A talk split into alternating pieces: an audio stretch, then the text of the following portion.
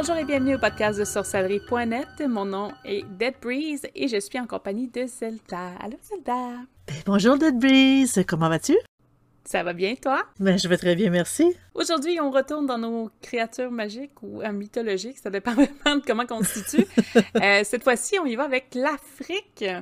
Donc, euh, je te laisse commencer parce que je pense que tu étais un peu plus calé en, en créatures mythologiques. oui, j'adore la mythologie en particulier, peu importe les créatures ou les histoires.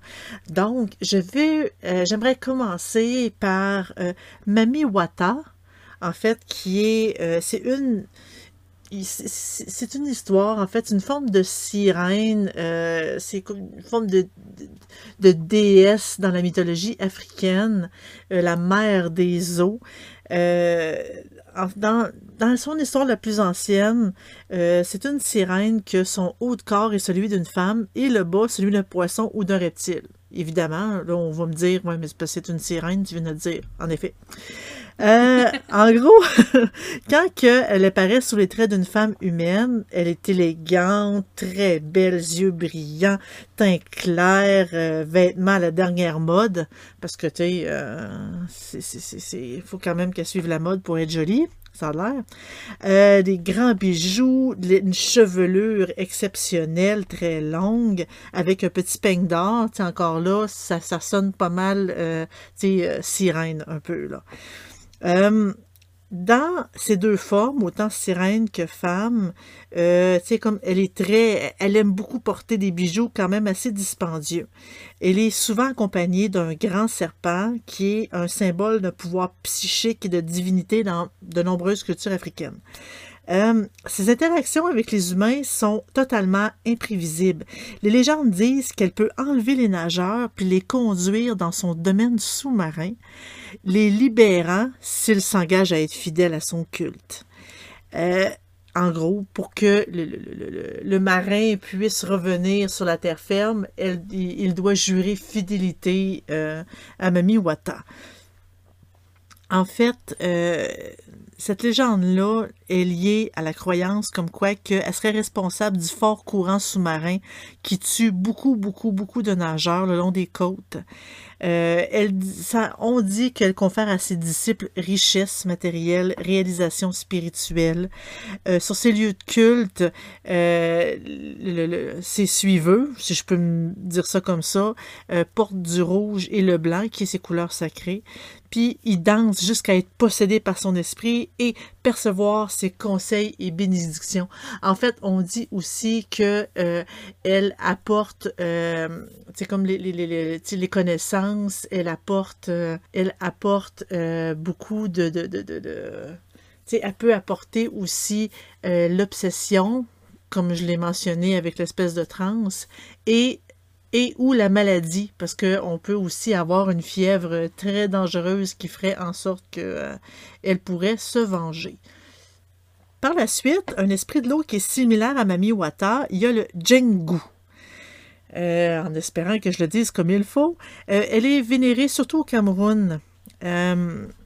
c'est une belle créature qui ressemble encore là à une sirène, puis avec une longue chevelure chevelure laineuse, puis un sourire édenté. Encore là, on trouve ça drôle de dire qu'elle est très jolie quand il, euh, il lui manque beaucoup de dents. Donc, euh, euh, elle est censée habiter les fleuves et la mer. la population dit d'elle qu'elle est bénéfique, qu'elle porte des messages entre ses fidèles et le monde des esprits. Donc, c'est une espèce de messager. Euh, ils guérissent toutes les maladies, puis offrent à leurs dévots, à leurs suiveux, euh, la chance, la protection face aux épidémies, la victoire dans les compétitions et un temps clair. Donc, on va dire un, temps sans tempête. Euh, dans d'autres types de créatures, il y a aussi le catoblepas. Je ne sais pas si je le dis encore là comme il faut ou quand pas ou Catoblepas, en tout cas. Euh, cette créature, elle vient d'Éthiopie. Ça ressemble un peu à un taureau. Puis, elle aurait été décrite pour la première fois euh, par une espèce de, de, de en, 175-235 après Jésus-Christ. Euh, en gros, c'est là où est-ce que on, elle aurait été nommée pour la première fois dans une espèce de livre, c'est comme de, de, de créatures euh, connues ou euh, mythiques. Euh, cette créature-là, elle serait lente et sinistre, à peu près de la taille d'un taureau, comme je le disais, avec une espèce de lourde crinière qui couvre son front. Ses petits yeux sont injectés de sang et elle a un dos écailleux avec des sourcils, euh, comme assez épais, le broussailleux aussi. Sa tête est si lourde qu'elle peut pas regarder, elle peut pas regarder vers le haut, elle regarde que vers le bas. Euh, ce regard-là serait, en fait, son coup d'œil serait empoisonné, tout comme son souffle, car la bête mange que des plantes vénéneuses. Donc, quand ses amis, ses ennemis approchent, la bête frissonne, regarde, monte les dents et exhale un air nauséabond, rendant muets les gens, pris de convulsions mortelles. Donc, on s'en approche pas trop. De toute façon, avec la photo que je vois là, je m'en approcherai pas plus. Elle est assez épeurante. euh, donc, sachant cela, d'autres animaux fuient devant euh, cet animal-là aussi loin qu'ils le peuvent. Donc, c'est une espèce de, euh, de moufette à grosseur de taureau. C'est comme ça que je le vois un peu. Euh, par la suite, euh, dans les autres créatures qu'il y a, allons-y. Là, vous allez me dire, oui, mais euh, c'est euh, une créature égyptienne, c'est l'oiseau bas. oui, c'est en Égypte, mais étant donné que l'Égypte, c'est comme rentre un peu sur le territoire africain, je me suis dit, bah, pourquoi pas? je vais pouvoir, je vais en parler encore là ici. En fait, l'oiseau bas, c'est, ça fait partie des croyances égyptiennes anciennes sur la vie après la mort. Euh, le bas euh, d'une personne, en fait, c'est son, essence. Euh, et en fait, il, il, est sous la forme d'un épervier ou d'un tout petit faucon. il montre le visage du défunt dont il est une partie. Euh, en fait, on le voit souvent sur les tombes égyptiennes qui, euh, on le voit voler au-dessus du corps du défunt. En gros, euh, il est étroitement lié au corps physique, puis lui, il était censé exiger un soutien matériel, nourriture ou boisson pour faire comme l'espèce de voyage. En fait, dans les anciennes croyances, pour que la personne décédée puisse atteindre l'immortalité, son corps devait quitter la tombe pour s'unir avec son, son qui est la force vitale. Puis, comme le corps momifié ne peut plus faire ça, ben, c'est le bas de la personne, en gros, symboliquement l'oiseau, qui se transforme en oiseau, justement, puis vole entre la tombe et le cas qui demeure sur la terre des morts du monde inférieur. Donc, euh, ce voyage doit prendre place toutes les nuits. C'est quand même assez éternel tout cela. Par la suite, je vais vous parler de l'oiseau éclair. Ça ressemble beaucoup au type d'oiseau de, tonnerre, d'oiseau éclair qu'on avait dans euh, les autres. Euh, dans les, autres mythologies, les autres créatures, en fait, ça vient de, c'est les peuples indigènes d'Afrique qui, qui reconnaissent beaucoup l'oiseau éclair, c'est euh, l'équivalent, ils disent que elle ressemble beaucoup à l'ombrette africaine. Puis parce qu'elle a un bec euh, recourbé et long, elle a une crête hirsute, la tête de l'oiseau ressemble beaucoup à un marteau. Euh, les croyances populaires disent que l'oiseau éclair apparaît comme un éclair, évidemment, et que seules les femmes peuvent le voir sous sa vraie forme. Euh, les autres distinguent que l'éclair. Et la graisse de l'oiseau éclair est un remède de valeur dans la médecine africaine traditionnelle. Pour la collecter, l'oiseau doit être capturé au moment où l'éclair frappe le sol. On va dire que c'est impossible rendu là. Ou l'oiseau peut être extirpé d'une cavité souterraine située à l'endroit de la frappe. C'est déjà peut-être un peu mieux. Euh, ou elle a pondu un grand œuf. Cet œuf est censé apporter le malheur à la zone et doit donc être détruit. L'oiseau éclair et pailleur associé à la pluie. Endommager son nid risque de déclencher la tempête. Ensuite, euh, là, je vais aller un peu dans le, le, le, le, le bizarre. Il y a des monstres nocturnes qui s'appellent Popobawa. Euh, Popobawa, c'est ça, je me suis pas trompée. Qui, en fait, c'est des monstres nocturnes prédateurs sexuels qui terrorisent encore les gens dans certaines régions du monde. Les habitants, surtout de l'île de Zanzibar, dorment souvent en groupe à côté d'un immense feu allumé à l'extérieur de leur maison ou s'enduisent de l'or de cochon pour se préserver des attaques des Pobobawa. Euh, en fait, ce mot-là, dans la langue africaine, ça veut dire aile de chauve-souris. Euh, c'est un démon mâle ailé au cerf de chauve-souris, à un seul œil, au regard malfaisant, qui attaque et viole les hommes quand ceux-ci dorment dans leur lit. Euh, en fait, on dit qu'en 1995, il y a eu une série d'attaques qui a été rapportée dans les journaux qui avait suscité une panique générale dans la région. Euh, cette créature-là, on peut, en fait, elle révèle sa présence par son odeur acre et une bouffée de fumée. Les victimes racontent que juste avant l'attaque sexuelle, elles ont été paralysées et elles ont eu l'impression que quelque chose appuyait sur leur poitrine, les suffoquant.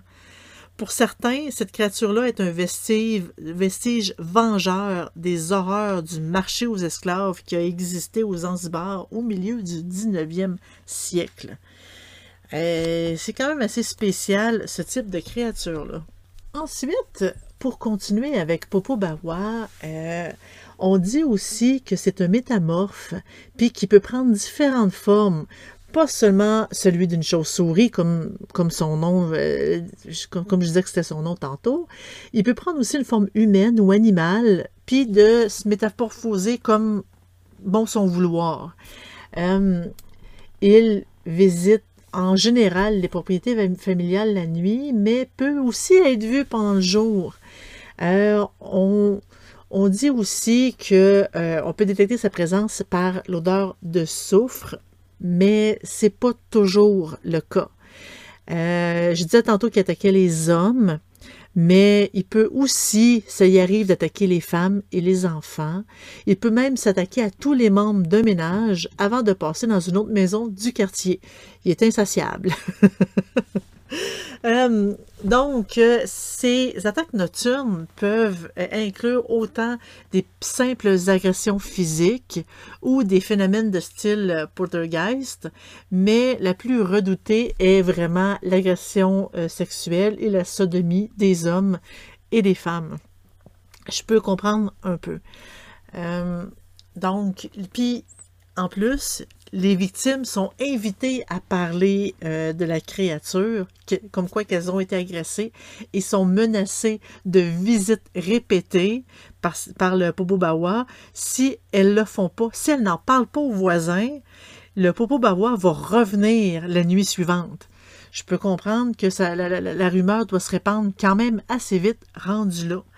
Euh, il y a eu beaucoup de panique de Popo Bawa comme celle en 1995 que je mentionnais et euh, les personnes essayent de s'en sauver en restant éveillées devant leur maison, souvent blotties autour d'un feu avec d'autres membres de la famille et des voisins. Euh, c'est surtout, comme je disais, aux Zanzibar, partout sur l'île de Pemba, qu'il y a eu souvent des paniques.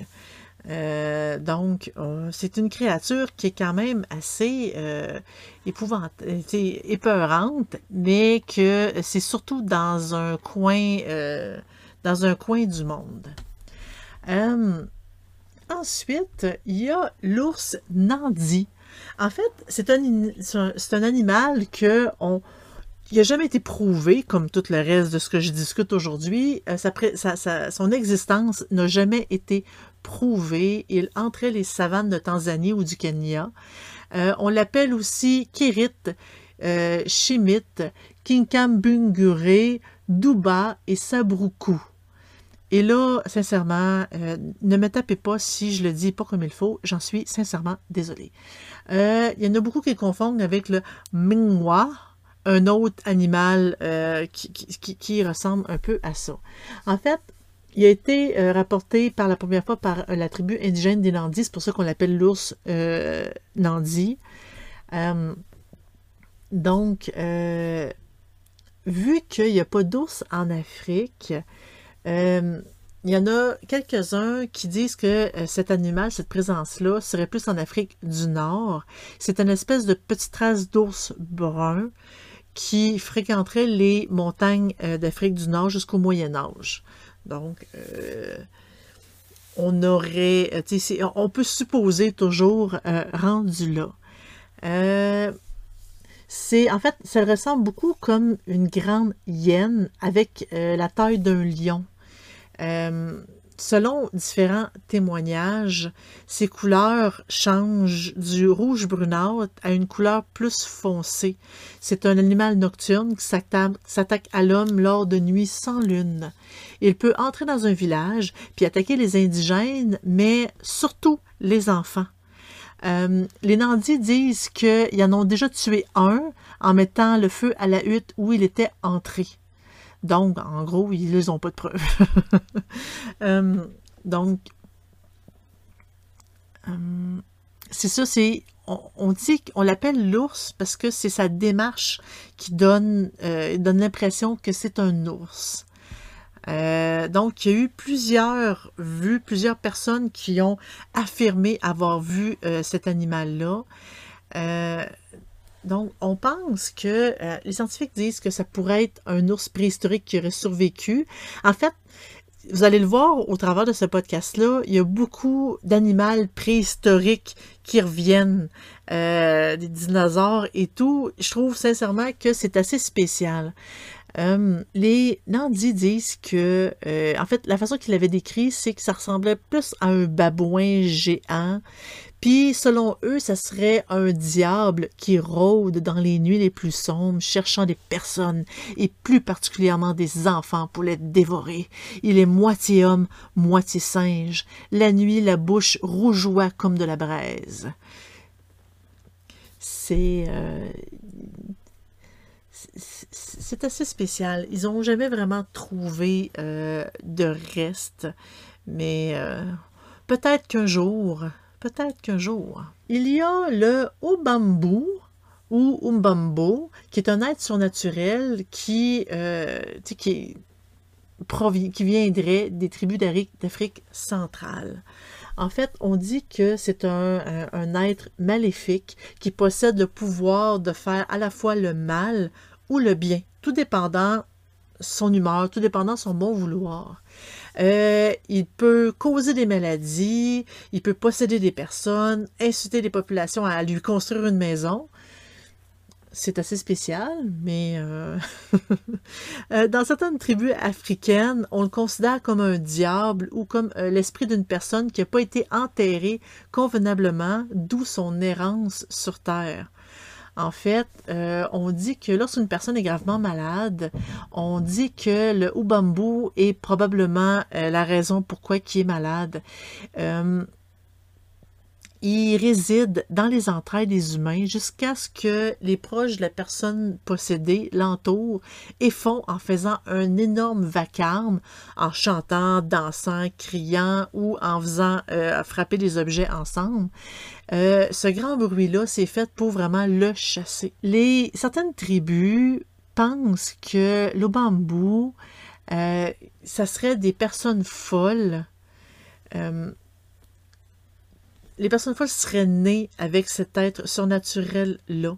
Il n'y a aucune représentation, il n'y a aucune image, aucune description qui existe. C'est, il résiderait dans la brousse, puis dans certains cas, euh, quand une personne euh, morte n'est pas enterrée correctement, euh, l'obambou, s'il finit par se lasser d'errer, apparaît un proche parent qui lui demande de lui construire une maison près de la sienne. Mais afin de lui permettre d'avoir une bonne mort, les femmes du village se réunissent pour danser et chanter, et les gens se rendent sur la tombe du défunt, puis lui fabrique une idole, et par la suite, bon, ben, l'Umbambu, il peut, euh, il, peut disparaître. C'est euh, c'est une histoire qui est assez euh, étonnante, je dois le dire. Il y a euh, aussi Aisha Kandisha. En fait, c'est une créature qui vient du folklore marocain. Elle est autant mythique que historique. J'en parle parce qu'il y a aussi le côté mythique, mais il y aurait, on dit qu'il y aurait une histoire en arrière de ça. Je vais commencer par la légende. En fait, euh, c'est euh, Aisha Kandisha.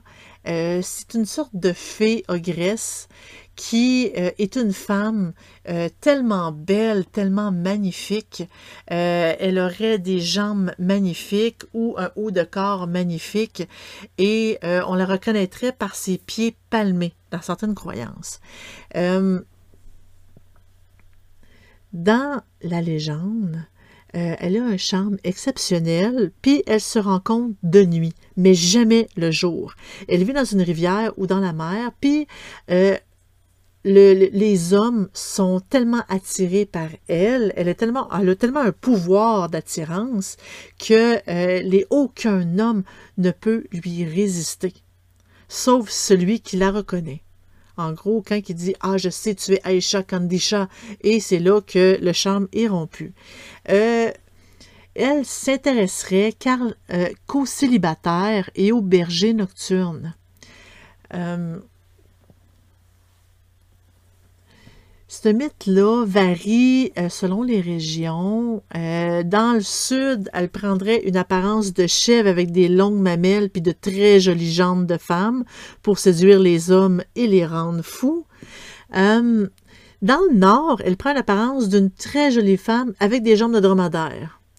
C'est assez bizarre. Fait que soit tu as des belles jambes, soit tu n'as pas. En tout cas, Ceci dit, euh, dans cette, légende-là, ça prendrait euh, source pendant la colonisation avec les euh, soldats portugais. c'est, on pense que ça serait une vraie femme. parce que tu sais, il y a plusieurs types, il y a plusieurs noms qu'on lui donne, Aisha Kandisha, Aisha Kondisha ou Lala Aisha. On dit que ça serait une femme, une espèce d'agent double, une très belle femme marocaine qui aurait été utilisée pour attirer les soldats dans des ruelles sombres pour que les hommes de la résistance de l'époque puissent le tuer, pour essayer d'éliminer le plus de soldats possible. Euh, on dit aussi que euh, le nom de Kandisha, c'est une déformation faite par les Autochtones du terme Condessa, qui signifie comtesse. Donc, euh, tu sais, comme le, monde l'appelait comtesse. C'est assez, c'est une, euh, une légende qui est quand même très, très, très intéressante euh, à lire, surtout qu'il y a une espèce de fond de, comme qui aurait un fond de vérité. ensuite, il y a la Sam, la. Ensuite, il y aurait la San aussi connue sur Sasa Bonsam, c'est une créature humanoïde qui ressemble un peu à un vampire. En fait, elle viendrait d'Afrique de l'Ouest. Euh, c'est les Ashanti du Ghana ainsi que la Côte d'Ivoire et du Togo que ça proviendrait. Selon la légende, elle aurait des dents de fer et des jambes tordues qui se termineraient par des crochets en fer en guise de pieds. Euh, ses, pieds lui permettraient de s'accrocher aux branches des arbres dans lesquels il vit. La tête vers le bas à la manière des chauves-souris, le temps d'attendre sa proie. Certains mythes euh, lui confèrent également des griffes et des cornes. Ça ressemble un peu au démon, je trouve. Euh, en fait, on dit que, en fait, les deux noms que j'ai donnés, ça peut être une seule créature ou deux créatures. Euh, il y en a beaucoup qui font la dissection entre les deux, les deux êtres, parce que moi j'ai comme parlé comme si c'était le même. Euh, le premier, ça ressemblerait plus à un humanoïde, la San Bossam, Tandis que le second, le Sasa Sam, je ne sais pas si je le dis comme il faut, je m'en excuse, euh, il y aurait des ailes similaires à celles d'une chauve-souris, puis il pourrait, les ailes feraient 20 mètres de long, ce qui est quand même assez euh, intense. Euh, il y a le vampire aussi, Obaifo, le vampire au qui serait une créature contrôlée par une sorcière. Là, on commence à rentrer un peu dans notre domaine. Euh, ce serait, c'est un être malfaisant qui quitte euh, son corps la nuit tombée pour aller se nourrir de sang d'enfants, puis détruire les récoltes en aspirant la sève et les sucs vitaux. En fait, au ça vient du mot Ashanti, bailli, qui signifie sorcellerie. Donc, est-ce que ça rentre dans le mythe de la sorcellerie que euh, l'Église catholique s'est amusée à euh, introduire euh, partout dans le monde? Peut-être, peut-être.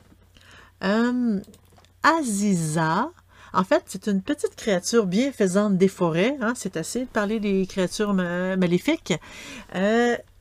Certains l'appellent les fées, d'autres des génies euh, bénéfiques. C'est des génies pygmées des forêts d'Afrique occidentale.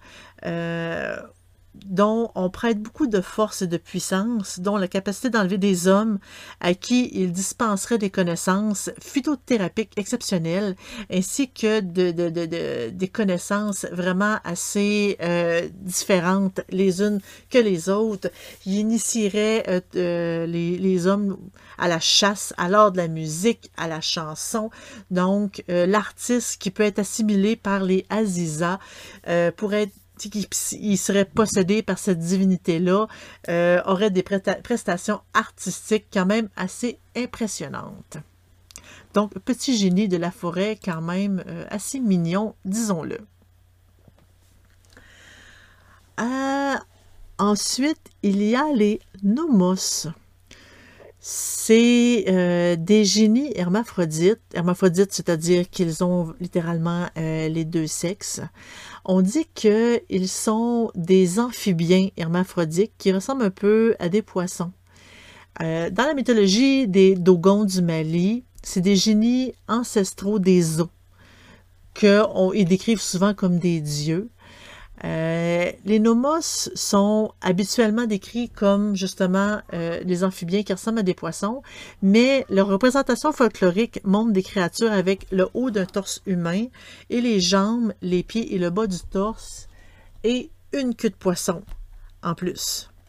Donc, ça, c'est comme une espèce de mythe de sirène, mais avec des jambes. On dit aussi que euh, les, les nomos, serait euh, génie aux yeux rouges et au corps vert qui serait né euh, de l'argile d'un dieu créateur et euh, que c'est eux qui auraient aidé à la naissance des tribus de cette région-là. Par la suite, j'aimerais vous parler des génies de brousse ou esprits de brousse.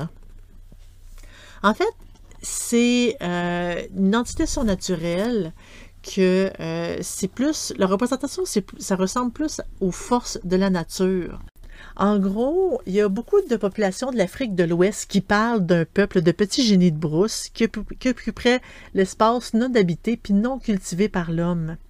Il y aurait les Mouz ou Mossi, euh, qu'ils appellent aussi les Kinkirsa, les Ewe Aziza, les Gourmaché Pola, les Lobby Conti.